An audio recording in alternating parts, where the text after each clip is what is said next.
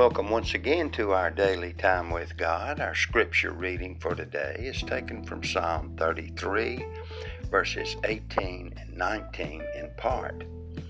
Behold, the eye of the Lord is on those who fear him, to deliver their soul from death. William Cowper, though a Christian, had sunk to the depths of despair. One foggy night, he called for a horse-drawn carriage and asked to be taken to the London Bridge on the Thames River. He was so overcome by depression that he intended to commit suicide. After 2 hours of driving through the mist, Cowper's coachman reluctantly confessed that he was lost. Disgusted by the delay, Cowper left the carriage and decided to find the London Bridge on foot. After walking a short distance, he discovered that he was at his own doorstep. The carriage had been going in circles. Recognizing the restraining hand of God and convicted by the Spirit, Cowper realized that the way out of his troubles was to look to God, not to jump into the river.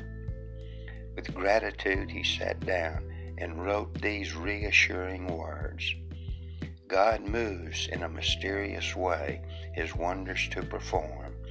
He plants his footsteps in the sea and rides upon the storm. O fearful saint, fresh courage take. The clouds you so much dread are big with mercy, and shall break in blessings on your head. Cowper's hymn of gratitude has comforted many of God's people since the 18th century. The psalmist said, "The eye of the Lord is on those who fear him." Our need is always his concern. No life is hopeless unless Christ is ruled out. Behold, the eye of the Lord is on those who fear him, to deliver their soul from death. Psalm 38, verses 18 and 19 in part. We appreciate you clicking in and taking a listen to our daily time with God. And if you are encouraged and blessed, as we hope you are, you will like and share this with some of your friends who need to be encouraged and blessed.